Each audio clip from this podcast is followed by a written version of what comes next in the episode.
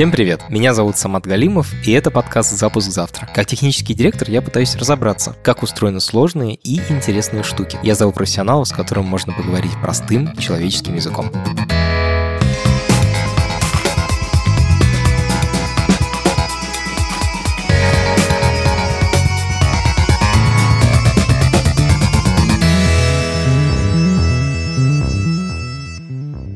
Все случайности не случайны. Вы наверняка слышали эту фразу, и звучит она как патентованный бред. На самом деле в ней есть зерно истины. Сегодня мы поговорим о блужданиях пьяницы. Задача пьяницы или задача случайных блужданий позволяет нам понять огромное количество вещей о нашем обычном мире. Начиная с того, каким красивым облачком растекается капля молока в кофе, и заканчивая тем, как распространяются болезни, например, COVID-19 по популяции. Сегодня мы разберемся, как ученые анализируют и иногда даже предсказывают случайные процессы, и как это все применяется в нашей обычной жизни.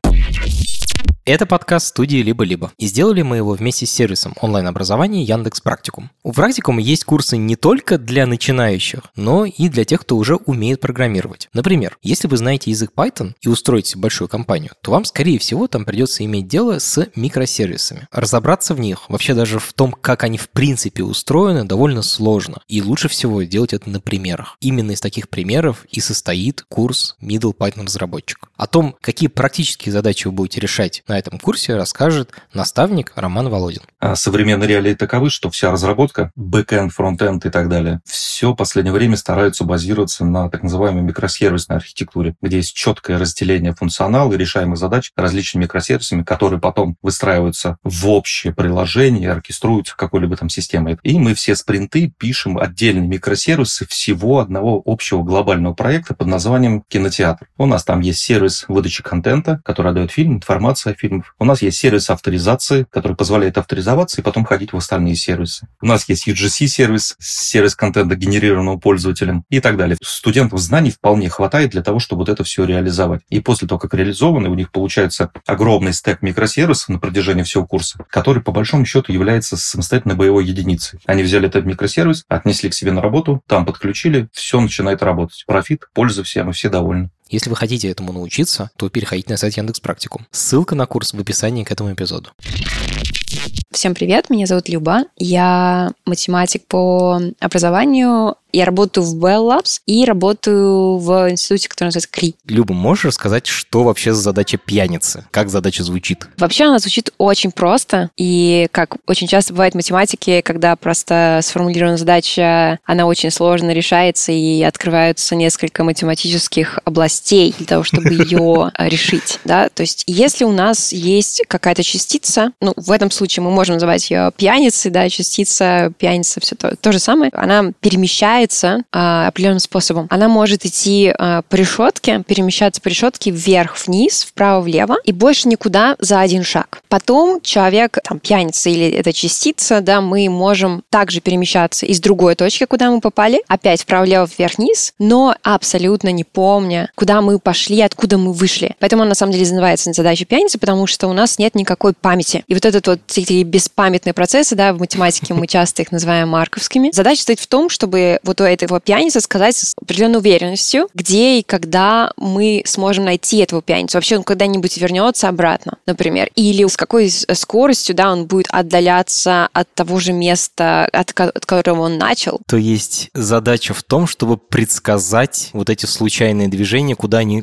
выведут эту точку, этого пьяницу. Да. Появилась статья в 905 году, в таком небезызвестном журнале Nature была задача, которая была сформулирована Пирсоном. И, соответственно, там, я публикую какой-то результат, да, Пирсон публикует результат, и мы друг другу пишем, что, смотри, вот это твоя задача пьяница, да, частица, которая куда-то идет каким-то очень случайным образом, она очень похожа на задачу про диффузию, которую наблюдал Браун. Потому что Браун наблюдал, как, на самом деле, в воде, да, в водянистой среде диффузируют какие-то тоже системы. Вот у нас есть частица, допустим, мы завариваем завариваем чай, да, и мы опускаем частицу чаинку в воду, и, допустим, мы будем говорить, что у нас она такой чай двухмерный, то есть у нас есть просто, да, как математики всегда какие-то абсурдные констракты, у нас есть двухмерный чай, и чаинка, она у нас, соответственно, может каким-то образом перемещаться вот в этом пространстве водном, да, в котором мы будем все это заваривать. А это называется диффузия. Это сейчас мы знаем с высоты наших знаний, а тогда мы не знали этого, да, и эти траектории, если на самом деле разобраться по физике и математике, мы на самом деле и будем наблюдать, если мы будем растворять вот этот чай в двухмерной какой-то нашей чашке. То есть на самом деле интересно было то, что в том веке, да, в начале века люди смогли найти аналогию между аналогиями. И это то, чем занимаются математики. В математике мы очень часто делаем аналогии не между процессами, а между какими-то другими аналогиями. То есть это такая мета-мета. Скажи, пожалуйста, а это... Я вот очень хорошо понимаю про... Давайте попробуем объяснить, почему чай именно такими красивыми штуками расползается в воде. Скажи, это интерес такого еще с 19 века джентльмена, которому просто делать нечего, и он такой думает, блин, как бы... Чего бы еще интересного описать, чего бы еще понять? Или это была какая-то промышленная задача? Во-первых, это было время больших открытий, и люди смотрели в Nature журнал, какие новые открытия или наблюдения, физические наблюдения в том смысле, нужно объяснить. Воу-воу, серьезно, что ли? То есть ты открываешь журнал и смотришь, ага, люди очень четко описали, как частички чая двигаются в воде. Конечно. И теперь нужно придумать, почему они так двигаются. Конечно. Грубо говоря, когда у меня сейчас есть какая-нибудь статья, я вижу статьи так, например, социологи опубликовали какой-то open data set, да, какой-то очень интересные данные, да, они открыты, и все-все-все в мире могут сейчас их анализировать и строить свои модели. И это похожая штука. Люди описывают внешний мир, просто записывают, что происходит. Конечно. А дальше математики садятся и придумывают модель, конечно, которая бы это объясняла. Тут, на самом деле, очень интересно, очень много скоплений, пересечений всяких историй. Этот год, на самом деле, был известен еще и другой статьей небезызвестного ученого Альберта Эйнштейна. Очень многие люди думают о том, что он получил вот эту свою премию Нобелевскую за исследование только по теории относительности. Но на самом деле все гораздо сложнее, и на самом деле его изучение конкретно вот этих процессов диффузионных, они были его главным вкладом. Эйнштейн там потрясающим языком объясняет, что вот знаете, вот у меня вот есть такая идея, что вот если у нас на самом деле вся материя состоит, значит, с молекул, да, то есть вот ту диффузию в чае, которую мы наблюдаем, она на самом деле хорошо очень ложится все вот это в нашу модель мира, того, что на самом деле все состоит из частиц, таких маленьких, и они вот в эту частицу, то есть частицы воды ударяются в частицы чая очень-очень-очень много раз. И из-за того, что они ударяются, они начинают смещать этого, да, человека, который, в смысле, пьяница, или вот эту частицу, чаинку. Да. И из-за этого, на самом деле, она и двигается. То есть то, что мы сейчас называем броуновским движением. Да, да. То есть то, что мы записываем на очень хороший микроскоп, на камеру, на самом деле является результатом вот этого ударения. Они бьются друг от друга. То есть, конечно, красота вот этой задачи была в том, что тогда Эйнштейн уже, в принципе, у него была какая-то очень хорошая, слаженная идея в голове, да. Более того, был не только Эйнштейн, был еще Смолуховский, польский тоже небезызвестный ученый, в честь которого до сих пор каждый год организуются конференции на эту тему, где съезжаются огромное количество людей, ученых, которые наблюдают диффузию в разных средах, потому что, на самом деле, эта тема диффузии, в ней очень много до сих пор неизвестных математических и аналитических результатов. Вот эта задача с чаем. Что является решением этой задачи? Да.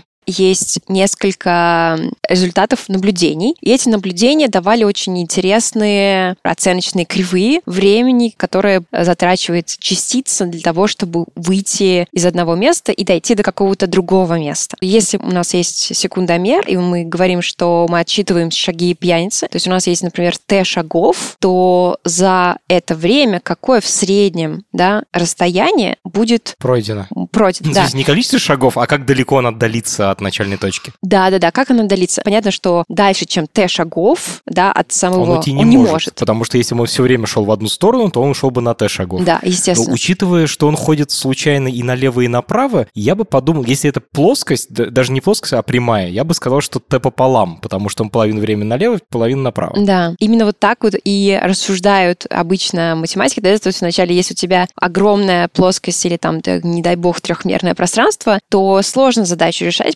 можно остаться вообще на плоскости и подумать, куда будет попадать наш пьяница. Мы на самом деле делаем следующую вещь. Пишем деревья для того, чтобы нашу вероятность попадания куда-то рассчитать. То есть мы просто начинаем рассчитывать вероятность того, что у нас пьяница может попасть влево или вправо. За один шаг, да, у нас может попасть или влево с вероятностью 1/2, или вправо с вероятностью 1/2. Потом мы, соответственно, спускаемся на шаг вниз, то есть в смысле по времени, да, на шаг вниз. Из этой точки уже смотрим, куда можно, да, и из этой точки, добавляем. Куда мы можем, да, если мы были влево, да, мы можем попасть или влево, или вправо опять. То есть получается, что мы или можем вернуться, куда мы вышли, или мы можем пойти влево. Вероятность попасть влево, конечно, будет меньше, потому уже что... 1/4, я так понимаю. 1/4, да.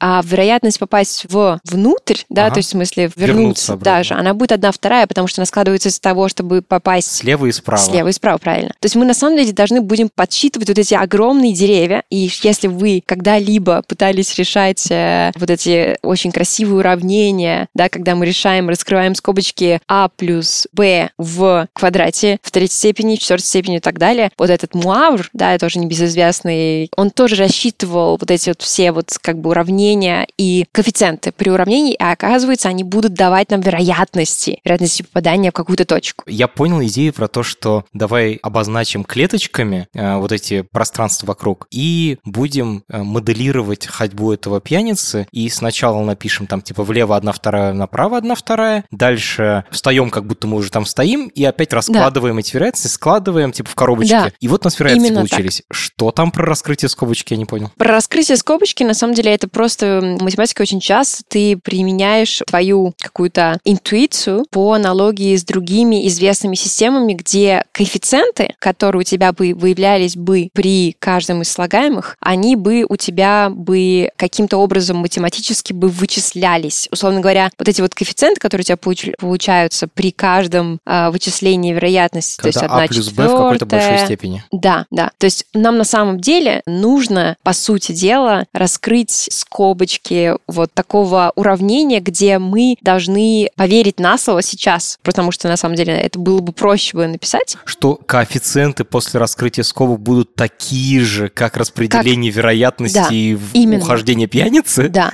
Получается, что мы можем, скорее всего, для там 2-3 шагов руками прямо посмотреть, и окажется, что оно совпадает. Да, оно, оказывается, совпадает. Есть какое-то объяснение, почему оно совпадает всегда. Да, это удивительно, но это так. На самом деле, когда мы занимаемся теорией вероятности, теория вероятности очень важна, она очень-очень связана с комбинаторикой. Сколько раз будет встречаться одинаковым образом какие-то члены? Если ты пойдешь налево, это будет как бы А, если пойдешь направо, это будет Б, если ты пойдешь налево, потом направо, это будет АБ, а если пойдешь направо и налево, это будет АББ. Да? То есть вот это вот кодирование этого, если мы будем действительно это все очень аккуратно считать, то оказывается, что пьяница оказывается через время Т в среднем на расстоянии square root of t. То есть у нас квадратный будет корень. T... Да, квадратный корень. Угу. Спасибо. Ну, это просто круг, на самом деле. Типа круг чертишь вокруг циркулем, и вот это и будет. Да, да, но этот круг должен быть, соответственно, с таким радиусом, который будет... Квадратный корень. Корень квадратный. Было очень важно, что люди поняли, что есть очень много природных систем, которые не пьяницы, которые не какие-нибудь там частицы, а, например, тупо просто распределение роста в школе у детей. Даже, простите, не роста, а именно разниц ростов, да, потому что это такая величина, которая будет нормальным образом распределена. Может быть, вы это слышали, вы это слышите, наверное, везде. Каждый день говорят все про нормальное распределение или там в выборах, да, тоже все говорят, вот, если нормального распределения нет, значит, все не так. На самом деле, нормальное распределение, оно тоже имеет отношение к этой задаче, и люди просто наблюдали, вот, странно получается, что в среднем рост, он как-то различается как-то очень нормально. Люба, это нормальное распределение, это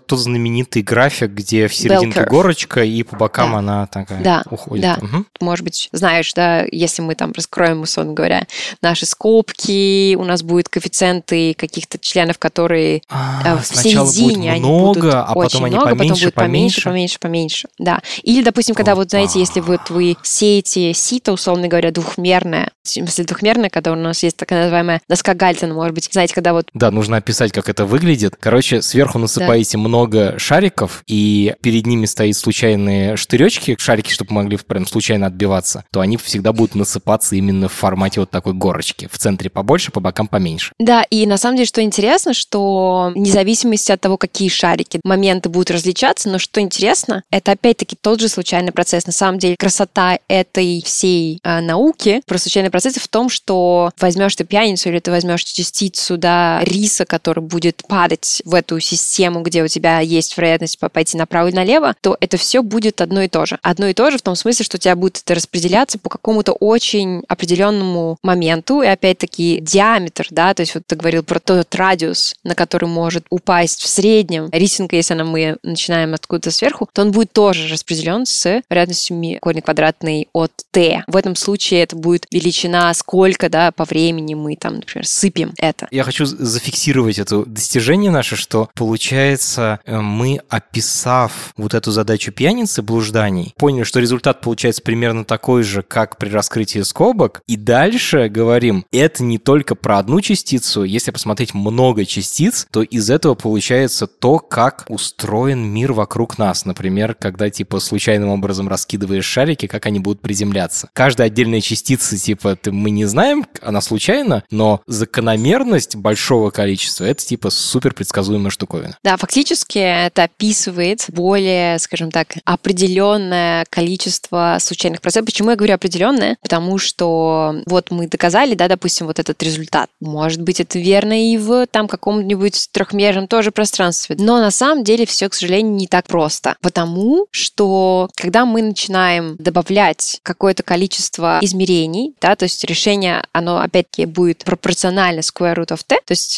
как корню квадратному, но какие-то свойства будут абсолютно другими. Допустим, вероятность того, что пьяница вернется в ноль, да, то есть в ту точку, из которой он начал, когда мы находимся в двухмерии, то есть он идет влево или вправо, она не нулевая. На прямой. Да-да-да, он ходит только по прямой, то есть он ходит налево-направо и все, больше никуда. В такой ситуации он наверняка вернется домой. Он наверняка вернется в ноль, да, я на самом деле могу эту вероятность просто посчитать, то есть она будет не нулевая, а вот когда мы уходим даже в трехмерию, то есть, условно говоря, у нас есть пьяная птица, да, и она летит, соответственно, из каждой клетки, она может или вверх, или вниз, вправо-влево. В ней вероятность того, что она вернется в ту же точку, она будет близка к нулю, то есть это на самом деле абсолютно меняет, абсолютно полностью всю систему, и это говорит тоже, собственно, о том, что если, допустим, мы говорим о системе какой-то, где у нас есть какое-нибудь фазовое пространство, мы там, не знаю, подсказываем на бирже, как цены будут изменяться, то тогда все это не будет работать, цены не будут возвращаться в ноль, да, они будут совершенно по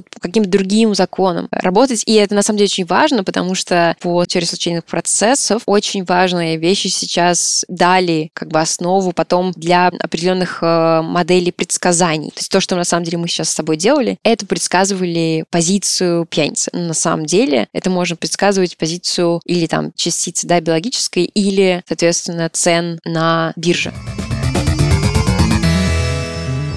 Когда ты рассказываешь о частице чая в воде, это звучит, прикольно как бы. А где это применяется? Где мы сталкиваемся с этим каждый день? Самое простое, наверное, применение, одно из, это диффузия лекарства в клетке. То есть, допустим, чтобы вам, там, не знаю, парацетамол подействовал, вам нужно, чтобы до ядра клетки лекарство попало. И это лекарство, оно будет диффузировать в этой сложной, очень-очень пористой такой среде. И в этой среде, соответственно, оценить время действия лекарства может тоже вот эта вот, собственно, теория, задача пьяницы, потому что там у нас есть какие-то очень сложные среды, которые мы описываем движение, мы описываем какую-то плотность. Если мы знаем плотность, мы знаем, там, условно говоря, какие-то величины, которые есть, то уже, в принципе, с теорией, которая была разработана, мы можем делать хорошие приближения. Да, на самом деле, каждый день у тебя есть какая-то задача про предсказание. Допустим, если мы скажем про задачу добычу на бирже, они работают только в состоянии системы, когда это марковская система, да, то есть когда у нас нет никаких памяти. Когда у нас нет памяти. И второе, когда у нас нет кризиса, да, то есть люди, которые применяют эти модели, они, естественно, как бы, ну, думают, о, клево, да, вот сейчас я посмотрю вот этот вот твою модель, сейчас я ее там в питоне, ты ее там запрограммировала, и сейчас я буду предсказывать, да, у нас будет какая-нибудь там величина средняя. На самом деле, что я не сказала, что у нас на самом деле очень часто в этих задачах есть так называемый дрифт, когда человек куда-то все-таки хочет пойти, то есть вероятность пойти налево и направо, она не равна одной второй. Пьяница чуть-чуть хромой. Да, он на самом деле куда-то хочет больше пойти, то есть он узнал, он помнит, что вот там дом, он хочет все-таки пойти направо с большей вероятностью, чем налево, но он не уверен, да, но он как бы все-таки направо. Тогда, на самом деле, та же вероятность, она будет изменяться в сторону того, куда вероятность больше. И что самое интересное, что также, на самом деле, очень часто ведут себя цены на бирже, и что люди очень часто делают, когда они предсказывают, они пытаются смотреть на так называемые как бы разницы, потому что происходит, когда происходит изменение цен на бирже? Люди, на самом деле, огромное количество людей, каждый момент времени, да, как, например, пьяница решает, куда ему пойти, они, огромное количество людей, или решают, что они будут продавать, или покупать. И, в принципе, это то же самое, практически, да, то же самое, как и если бы я сказала бы, что я частица, и меня куда-то вот, значит, бросает налево, если огромное количество людей продало, да, или... Как когда в метро все хотят выйти, да, в сторону эскалатора, но да, самостоятельно ты этого сделать не можешь, да, просто вы все вместе немножечко движитесь в эту сторону. Да, в этой теории у нас уже есть какие-то процессы, где мы можем быть немного более умными, да, и запоминать, что, вот, на самом деле я пошел туда, на самом деле это была нехорошая идея, да, то есть я вот пойду туда только вот как бы после того, как я пойду туда. Я бы хотел такой хороший, типа, pay-off этой истории, такой, что, типа, вот люди сели, поняли про чай, поняли про раскрытие скобочек, и столько всего могут описать, и благодаря этому что-то могут предсказать. Такое есть вообще? Это, типа, применяется прямо в таком сыром лобовом виде? Многие задачи, которые мы сейчас решаем на графах, да, то есть graph neural networks и все такое. Так, теория графов — это когда у тебя есть вершины и дорожки между ними, как города и дороги между ними, или интернет-компьютеры, сервера и каналы связи между ними. Это все описывается теорией графов. Что в теории графов связано со случайными блужданиями? Непонятно. Да, вот это на самом деле тоже очень интересная связь, которую, наверное, можно сделать, объяснить таким образом, что вот если мы разобрались с тобой про задачу пьяницы, у нас была задача на двухмерии, и, конечно же, можно пойти в двухмерную решетку, да, там, где у нас есть, просто говоря, решетка. А что у нас будет, если у нас, соответственно, блуждание будет не по решетке, а будет оно по какому-то очень сложному графу, да, и почему... То есть никогда каждый связан с четырьмя соседями, да, а, например, у кого-то 2, у кого-то 7 соседей. И вот эти вот, на самом деле, решетки, естественно, да, то есть какие-то решетки неоднородные, они могут описывать сложные системы, например, какие-то пористые среды. И там, не знаю, когда мы изобретаем какие-то новые материалы или какие-то краски или что-то такое начинаем разрабатывать, да и в той же медицине. То есть мы разрабатываем вещества, там свойства растворимости, да, диффузии. Это все очень часто применяется именно там. Когда мы пытаемся рассчитать, что нам какие-нибудь новые материалы для мака, для того, чтобы сделать его полегче, да, но чтобы свойства были такие же, чтобы свойства проводимости были такие же.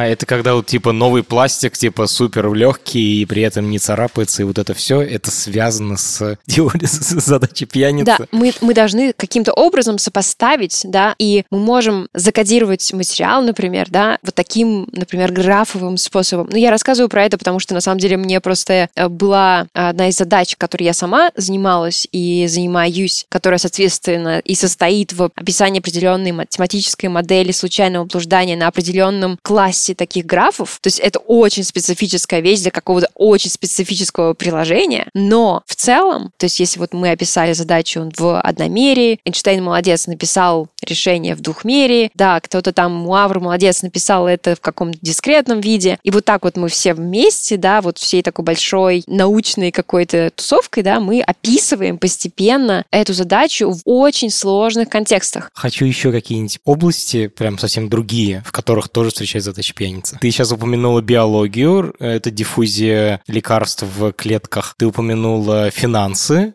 предсказание того, что будет с ценами на акции, про то, как мы материалы себя ведут? Теорию графов, но ты говорил только про физику. Да. Короче, где еще? На самом деле, наверное, одна из самых таких тоже неожиданных вещей, наверное, было бы упомянуть, как люди перемещаются в городе. Но здесь вначале будет, конечно, сказать дисклеймер про то, что люди не перемещаются случайным образом. То есть я когда я с дома выхожу, у меня время добежать до ближайшего метро, да, и дальше ехать туда-то, да, и, слава богу, поезда случайным образом не ходят куда-то там. Но если мы хотим описать, например, распределение вируса по городу, и когда там небезызвестный ковид, да, начался, то можно было проследить, когда у нас, например, там кто-то первый приехал из Китая, и кто-то случайным образом тебя встретил и чихнул на тебя, ты потом подошел, и, не дай бог, ты заболел, и потом каким-то образом вирус, на самом деле, в принципе, он и является случайным таким блужданием. Он и является пьяницей. И на самом деле небезызвестный Алекс Веспиньяни из North Eastern University, он написал потрясающие тоже статьи про эту тему, потому что, на самом деле, каким образом на масштабах, да, нашей планеты можно, имея, например, там карту всех вот этих вот, например, перемещений самолетов. Авиаперелетов. Да, авиаперелетов. Как можно было рассчитать время первого прохождения и нахождения вируса, например, в Москве? Как можно оценить время нахождения вируса в Москве? Через сколько времени он появится в Москве, да? Если мы знаем, что он начался там в какой-то деревне, я могу это, в принципе, рассказать. Казалось бы, что это супер случайная хрень, да. Как ты можешь угадать, когда очень деревенский житель доедет до города в Ухане, до этого, до рынка и всего вот это. В том-то и дело, и это красота случайных процессов, поэтому нужно читать книжки про это, потому что красота случайных процессов в том, что про что-то очень-очень случайное можно с очень большой вероятностью сказать что-то очень определенное. Именно поэтому, когда начался ковид, я помню сообщения людей там в Твиттере от группы там, например, людей-эпидемиологов, которые говорили о том, что ну что, ребята, давайте мы рассчитаем, через сколько времени будут закрываться города, да. И эти люди, соответственно, это говорили еще до того, как были какие-то меры предприняты в первых странах, в Италии закрыли все на ковид. Это очень-очень простая вещь. Почему? Потому что мы говорили с тобой про задачу пьяницы, можно откатиться немножко назад. Мы говорили про задачу пьяницы в двухмерии, когда у нас двухмерная решетка. Теперь у нас есть, представь, карта мира, и у нас есть города. И у нас пьяница начинает свой полет из какого-то города в другой город, и при этом, что интересно, что у нас вот эти вот ребра, они не каждый момент времени, они активируются. Активируются они только тогда, когда пьяница перелетает. И пьяница, это у нас является этим вирусом, да, то есть вирус, он может передаться без какой-либо, то есть он будет передаваться, куда он может передаться, и это будет распределяться как такая, знаете, как такой чай, да, будет диффузировать. Это будет диффузия вируса, да, именно. И когда мы должны рассчитать появление его в каком-то месте, то, зная частоту перелетов, зная карту, мы можем, уже не знаем, кто конкретно где был, но у нас есть вероятность, которую мы будем применять, так называемые transition probabilities, да, то есть вот перелет, они у нас будут заданы такой огромной матрицей, которая на самом деле у нас, в принципе, есть. Мы должны будем перемножать эти матрицы. Это выглядит как граф на самом деле. Чем больше перелетов, тем толще ребро между этими вершинами, тем толще мостик. Да, мы должны будем перемножать эти матрицы для того, чтобы посчитывать эти вероятности, и это будет очень таким красивым образом тоже связываться. И на самом деле это было опубликовано, эти статьи, еще до ковида, да, то есть подсчетом этой вероятности, и там это было сделано для коров. То есть этим занимался один из... Потому что для сельского хозяйства очень важно понимать. Это очень важная задача, и мне казалось очень странным, как быстро это все может распространиться. То есть если корова одна заболеет, то очень быстро, там, буквально за неделю, очень много коров могут погибнуть из-за того, что, к сожалению, люди слишком поздно это, называется, patient zero, да, узнают. Но чем быстрее поймешь, где радиус вот того... То есть это будет, конечно, не как радиус распространяться, это уже будет все, конечно, неоднородно, но красота в том, что ты можешь понять, какая вероятность, и меньше коров изолировать, бедных животных, вот, для того, чтобы понять, оценить в том, чтобы это, как это распространяется. Супер кайфно. Я, когда говорю про теорию графов, я почему-то сразу думаю про интернет. Это где-то в интернете применяется? Блуждание пьяницы. Это есть где-то в IT? Потому что все, что мы сейчас пока обсуждали, это такой реальный мир непрограммистский, короче. Ну да, конечно. Information spreading, да. То есть и тот же, на самом деле, какие-то новости, когда мы говорим про распространение каких-то эпидемий, не дай бог, или мы говорим про распространение новостей, там кто-то прочитал, что-то рассказал кому-то, да, и мы начинаем перепощивать это, да, и это, в принципе, когда мы делаем там репост, не репост, то это будет propagation, no propagation, да, то есть у нас, в принципе, это будет распространяться все на графе, и очень здорово, что мы вначале с тобой поговорили про какую-то двухмерную, простую очень такую систему, а потом мы начали про это говорить уже в системе, которая, ну, сложная, графовая, то есть мы перепощиваем это все в такой сети, и у нас очень много людей распространяется очень похожим образом, но я не хочу тоже упасть здесь в такую, знаете, крайность, сказать, что вот все похоже. Сказать, что вообще все определяется случайными процессами? Да, будет здесь это несправедливо сказать, и социологи тоже будут бросаться камнями, потому что, конечно же, здесь все сложнее, да, то есть случайные процессы, они для чего еще очень важным образом нужны? Для построения так называемых нулевых моделей. Вот что такое нулевые модели? Ну, допустим, если у тебя есть какая-то физическая система, например, там человек гуляет по парку в городе, да, или там, например, он покупает там что-нибудь в супермаркете. Я могу сказать, что вот мне я построила модель, прийти в супермаркет и сказать, знаете, я вот предсказываю, что вам будет там колбаса, вам будет покупать человек,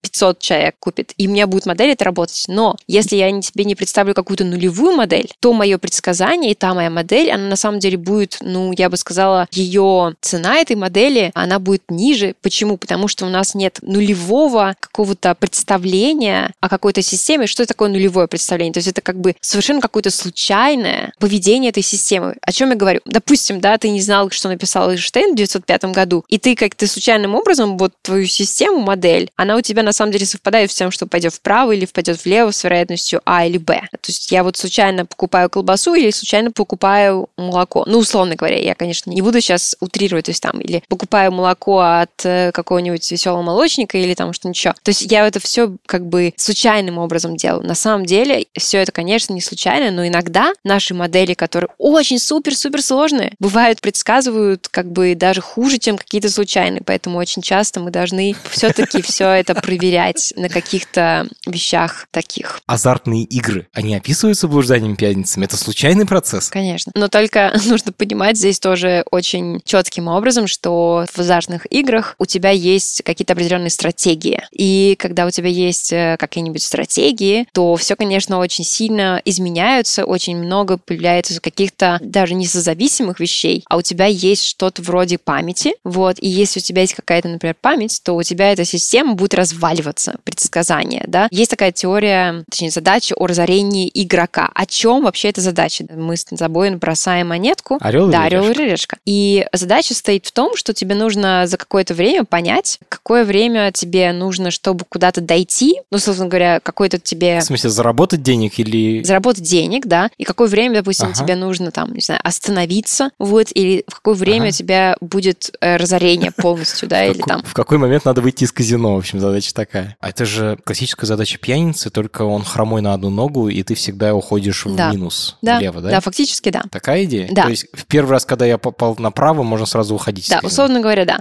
Но в принципе, да, то есть здесь очень интересно то, что на самом деле, как ты правильно сказал, что там это все очень unbalanced, то есть у нас не будет там А и Б равняется 1 и 2, естественно, а все это будет равняться, и что интересно, не 1 и 2, это будет равняться А от Т. То есть, условно говоря, эти вот все стратегии, и в казино это тоже очень интересно про счет очень можно делать. То есть вначале, на самом деле, чтобы людей заманить, вероятность выиграть, она будет, конечно, больше, да, чем потом. Серьезно, что ли? В какой-то момент времени, я не буду сейчас врать, как это, чему это равняется MFT, или это будет там mean first passage time, или что-то еще, но очень определенный момент времени это будет резко меняться. То есть вы этого не видите, потому что это настроено по-другому. Вы это не чувствуете, потому что, в принципе, это все случайно, да? То есть в том-то и дело, что как бы ваш выигрыш в какой-то определенный момент времени, даже если, например, вероятность пойти налево ниже, да, но она все равно не нуль. Вам будет казаться, ну, блин, ну точно не ноль, ну точно я же могу попасть влево. Вот, и в этом смысле это очень интересная задача, какой момент времени нужно менять А и Б. Вероятности, да, чтобы человек все-таки остался, и это все-таки связано еще с тем моментом, когда люди теряют внимание. То есть в какой-то момент человек начинает просто уставать, и он уже просто...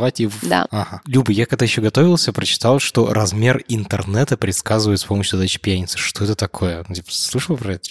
Я немножко растерялся на самом деле. Недавно ребята из Барабаси, Лапс, то есть люди пытались посчитать, например, как далеко можно уйти, если вот ты начинаешь уходить из какого-то места, да, в интернете, куда ты попадешь, если ты случайным образом тоже будешь по ссылкам. И это тоже можно, то есть это такая, получается, сеть, поскольку ты случайным образом куда-то переходишь, и И поскольку у тебя все-таки есть вероятность очень большая, что ты будешь опять возвращаться в какие-то места, где у тебя много скопления. Понимая систему по тому, как себя ведет конкретный пьяница, ты можешь узнать параметры пространства, в котором этот пьяница находится. Так это работает? Да. У тебя есть большой-большой граф. Что такое граф? Ну, какая-то сеть, да, социальная. Эта социальная сеть у тебя устроена таким образом, что у тебя есть люди... Люди и дружба между ними. Да. И они могут каким-то образом обмениваться сообщениями. Что важно, что в этой задаче есть такая подзадача понять, как мод компьютер, да, то есть он пока не очень умный. Вот мы его обучаем, как он может быстро найти нам в этой задаче про граф под комьюнити. То есть людей, которые связаны друг с другом. Да, которые именно дружат друг с другом, которые дружат больше, чем с людьми вокруг них. А, то есть такая плотно связанная сеть типа людей, которые друг друга все лайкают, дружат и вот это все. Да, и вот этот вот плотно связанный комок на самом деле очень странным образом, поскольку он не очень хорошо формализован, это как раз-таки является таким bottleneck вот в этой задаче, то есть как бы сложным местом. Типа сложно выделять эти группы. Да, сложно выделять эти комьюнити. Есть очень много алгоритмов, какие-то алгоритмы, которые тебе будут показывать эти графы очень классным способом, так называемый в теории графов, это мы называем layout. Угу. Как расположить эти людей на плоскости так, чтобы... Да, так, чтобы это все не пересекалось, но даже, то есть на глаз я смогу себе сказать, вот сама, смотри, вот у меня есть одно комьюнити людей и второе. Но когда ты пытаешься это все сделать численно и просто научить компьютер... И на масштабе типа миллиард. Да, на масштабе миллиарда, да, и тебе это нужно сделать за считанные минуты, да, или там секунды, потому что на самом деле эта задача естественным образом будет связана с тем, как информация пересылается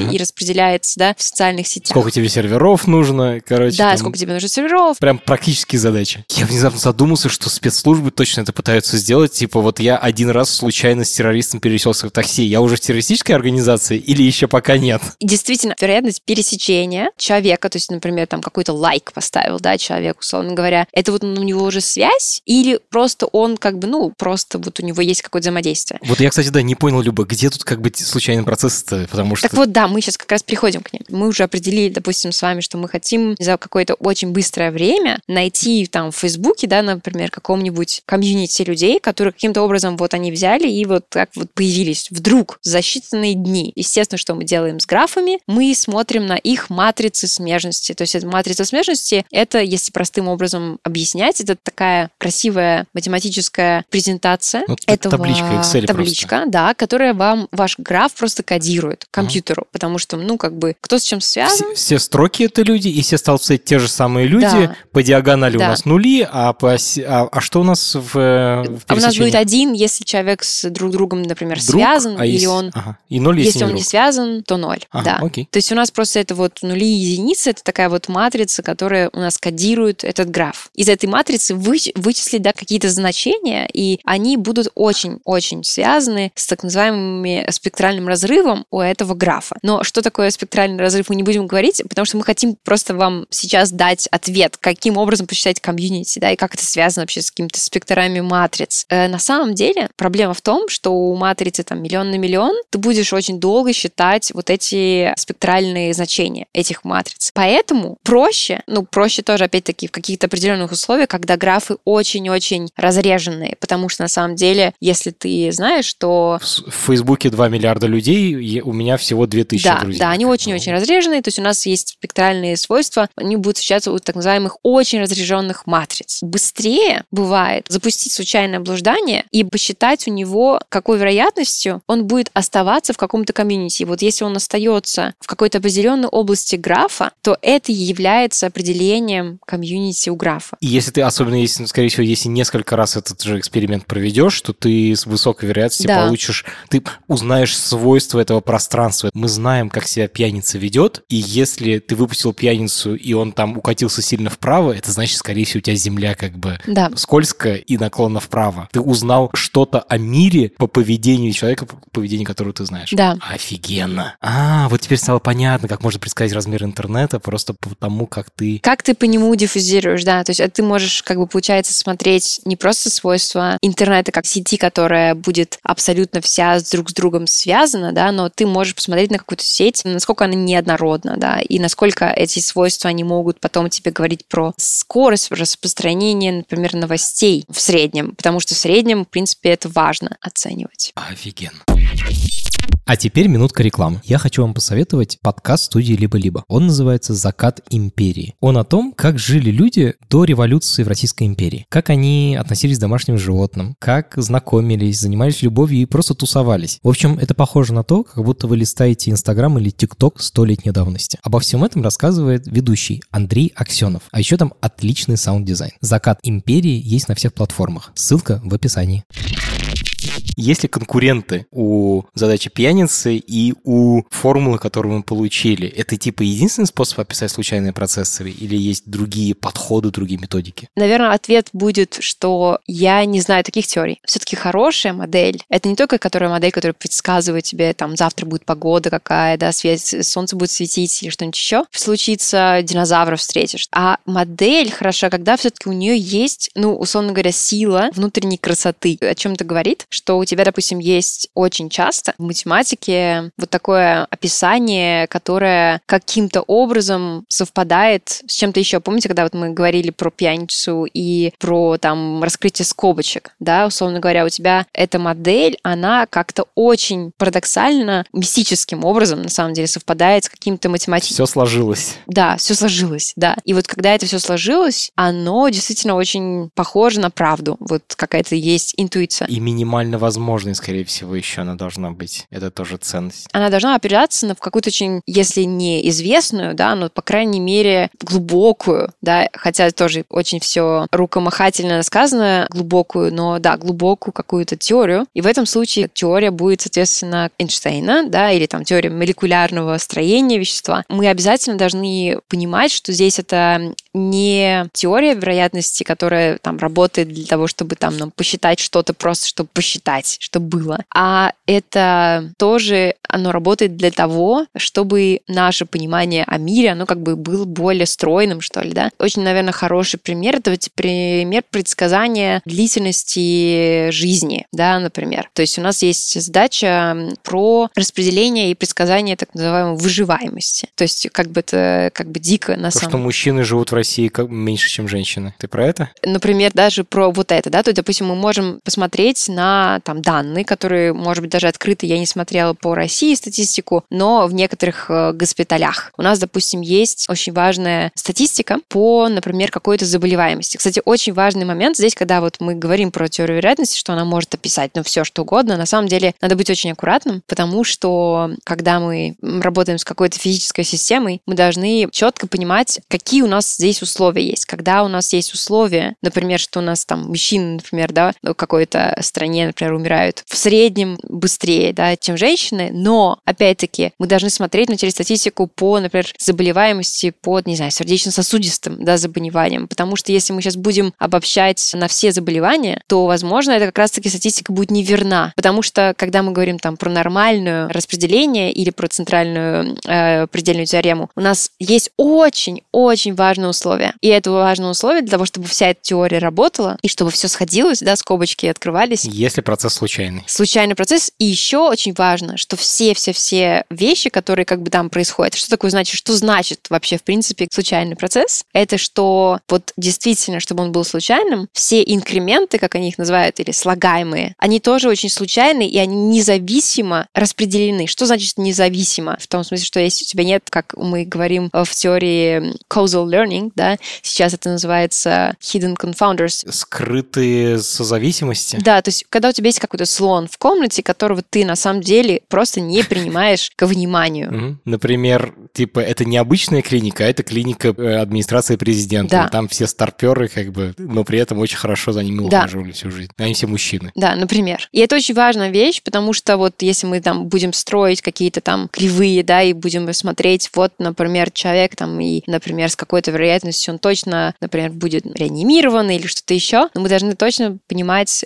что у этих всех людей есть какое-то одинаковое поле, да, иногда в вероятности мы называем. Или когда Трамп так легко выздоровел от ковида, потому что, его как бы зарядили там по полной. Среднего человека так делать не будут. Очень классно. Еще хочу про это все понять вот какую штуку. Я понял, что блуждание пьяницы — это такая модельная задача, начиная разбираться в которой ты очень много можешь понять про мир вокруг нас. И это типа такая кроличья нора, типа ты начинаешь в нее проваливаться и все. Типа весь мир можешь описать через эту штуку. Насколько хорошо нужно понимать всю эту математическую теорию, чтобы ее применять на практике? Или это уже какие-то готовые алгоритмы, модели, которые ты просто такой, типа, я типа не знаю, как это работает, зато я знаю, что это работает. Да, на самом деле это очень релевантный вопрос, потому что небезызвестные всякие вот эти статьи про предсказания, например, там на выборах, да, в Америке, или, например, про поляризацию, которая каким-то образом будет объяснять все эти вот какие-то социальные там различия в социальной сети, кто за что будет там, кто против кого. Это все, конечно, можно сказать, есть же какие-то алгоритмы, но точно можно там нажать, соответственно, на кнопочку, все посчитается. Кнопочку. Но нужно различать две вещи. Какие-нибудь, например, там Лёвин алгоритм для community detection, да, соответственно, для определения комьюнити в интернете, да, можно его посчитать, мы можем его применить, но мы обязательно должны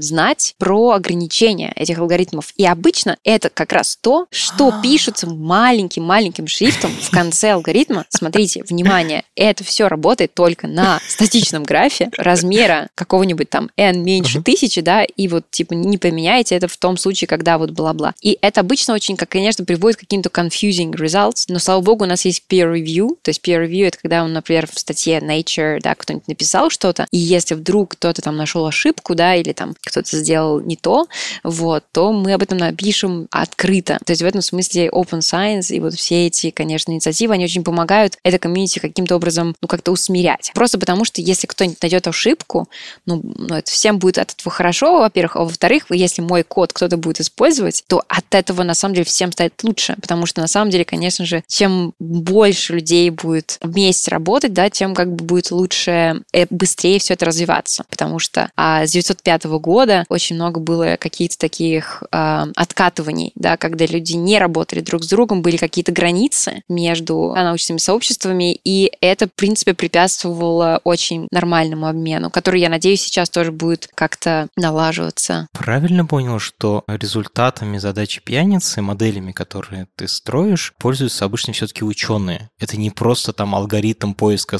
под строки в строке, который любой программист у себя там типа find использует функцию. Это какие-то более сложные вещи, и люди, которые им пользуются, они обычно профессионалы все-таки. Скажем так, и да, и нет, потому что, да, мой код, он всегда, мы его выкладываем на GitHub, и у нас есть всегда со студентами какие-то модели, которые, в принципе, если у тебя есть конкретная задача посчитать, например, время первых прохождений на определенных графах, то вот, пожалуйста, открывай. Это когда вирус доедет до Москвы. Да, например, да, то, пожалуйста, открывай и вот прям применяй. Но если у тебя есть какая-то другая задача, то, конечно, это становится сложнее. И это, наверное, большая тоже проблема, в принципе, в науке, что вот нет такой прослойки между учеными, да, и не учеными. Я бы не хотела сказать здесь именно учеными, я бы сказала академии, которые никто не дает какой-то возможности, наверное, все свои результаты объяснять кому-то, потому что, чтобы получить финансирование, очень часто люди просто идут и пишут больше статей, они идут и говорят, например, с докторами, которые могли бы эти вещи у себя уже применять. Последняя пара вопросов. Ты про это говорила, что до сих пор люди продолжают делать конференции и изучать всю эту тему. В смысле, изучать случайные блуждания. В чем там прикол? Они берут все более сложные пространства, типа трехмерные, n-мерные, обобщают это. Или они, наоборот, берут все более конкретные узкие области применения и там что-то докручивают? Да, и то, и другое, на самом деле. Потому что есть так называемый, например, конгресс Смолуховского. Он каждый год объединяет людей, которые занимаются этим в медицине, в какой-нибудь там эпидемиологии, в транспорте, в каких-либо системах, где у тебя есть очень много пока неизвестных, скажем так, численных условий, да. И, наверное, почему люди продолжают этим заниматься? Наверное, по двум простым причинам. Потому что это красивая теория, да, и люди вообще, в принципе, любят красивые вещи, но это действительно кайф получить какое-то численное решение, и когда оно совпадает с аналитическим, я тоже испытываю действительно какое-то такое математическое удовольствие от этого и радость. радость. А второй, конечно, потому что это может помочь, например, упростить или что-то убыстрить, какой-то алгоритм, который тебе должен там каким-нибудь комьюнити, да, считайте, Санта Фортунато это считает в Италии у себя, я к нему прихожу и говорю, вот, смотрите, я могу это за там какое-нибудь другое время посчитать, и это тоже, в принципе, продвигает нас, ну, скажем так, мы понимаем наши новые какие-то лимиты. То есть это что-то вроде из разряда того, что мы понимаем, на самом деле, что мы понимаем. То есть это и в случае задач про наш мир, про какие-то живые системы и про неживые, потому что когда Браун посмотрел свой микроскоп, посмотрел частицы двигаются, он вначале подумал, естественно, как и любой другой, что, ну, конечно, живые. Ну, живые, ну, точно живые. Потом он посмотрел это в скале, по-моему, отколотой от пирамиды египетской, потому что тогда кто-то ему привез эту скалу, да, и это точно не живое. И после этого они такие подумали, а может быть, точно не живое, да, и уже как бы уже после этого как бы уже, знаете, проведешь много экспериментов таких, и уже точно подумаешь, что нет. Классная история про пирамиду. Люба, я сегодня много всего узнал нового, наверняка слушатели тоже, концепции новые. Скажи, можно ли что-то из этого применять в моей обычной жизни? Например, когда я принимаю решение как-то опираться на теорию случайности, на теорию блуждания пиявницы. Да, конечно, если вы не знаете, куда вам двигаться, условно говоря, и у вас возможности или пойти направо, или пойти налево, то вы очень будете, скорее всего, медленным образом двигаться куда-либо, то есть вы будете очень-очень медленным образом... А, ты имеешь в виду, будем ходить туда-обратно? Да, вы будете ходить туда-обратно. То есть, на самом деле, это, наверное, очень метафизическая какая-то такая задача, в том смысле, что она и в пространстве возможностей, в принципе, тоже работает, да, то есть мы можем смотреть его в этом смысле, то есть на самом деле лучше определиться, да, потому что иначе вы просто никуда не будете двигаться. Ты уж там куда-то двигаться в какое-то опять направление. Вот. Ну, конечно, про задачи на бирже, то есть я на самом деле тоже не советовала бы применять эти процессы по двум простым причинам, потому что системы бывают часто с памятью, то есть не марковскими, и бывают очень кризисными. И нужно эти все и смотреть, на самом деле, конечно, проверять 1000 раз, кто написал эту модель. То есть когда вы применяете какой-то код, тоже смотреть, кто, какие ограничения, нам маленьким шрифтом написанные под кодом. Финальный вопрос. Что про это почитать, если мне стало интересно? Ой, много чего можно почитать. Мы, по-моему, действительно говорили про несколько книжек про это. На самом деле есть потрясающая книжка, которую написали 2 человека. Один из Израиля, другой наш соотечественник. Клафтер и Соколов. «Случайные блуждания». Точнее, там, на самом деле, очень красивое название. Да, и, кстати, ты мне эту книгу как-то раз подарил. Мне кажется, да. Да, это именно была та книга. Вот. И, значит, эта книга, она хороша тем, что она очень математическая, но она как бы тебя действительно вводит вот всю эту красивую теорию случайных блужданий и теорию вероятности. Потом есть, конечно же, теории процессов, теории вероятности Колмогорова, теории вероятности, но самое, наверное, такое общее было бы почитать какую-то книжку или даже статьи, которые, например, написал Эйнштейн, если вы хотите почитать, что на самом деле, за что он получил премию, или почитать современные работы швейцарского ученого Стаса Смирнова, да, который тоже, соответственно, очень много этим занимается и применяет это в огромном количестве красивых случаев. Спасибо тебе огромное. Мне очень-очень понравилось. Спасибо. Это подкаст студии «Либо-либо». И сделали мы его вместе с сервисом онлайн-образования «Яндекс.Практикум». Над подкастом работали редакторка Маша Агличева, продюсерка Настя Медведева, звукорежиссер Юрий Шустицкий. За джингл спасибо Алексею Зеленскому.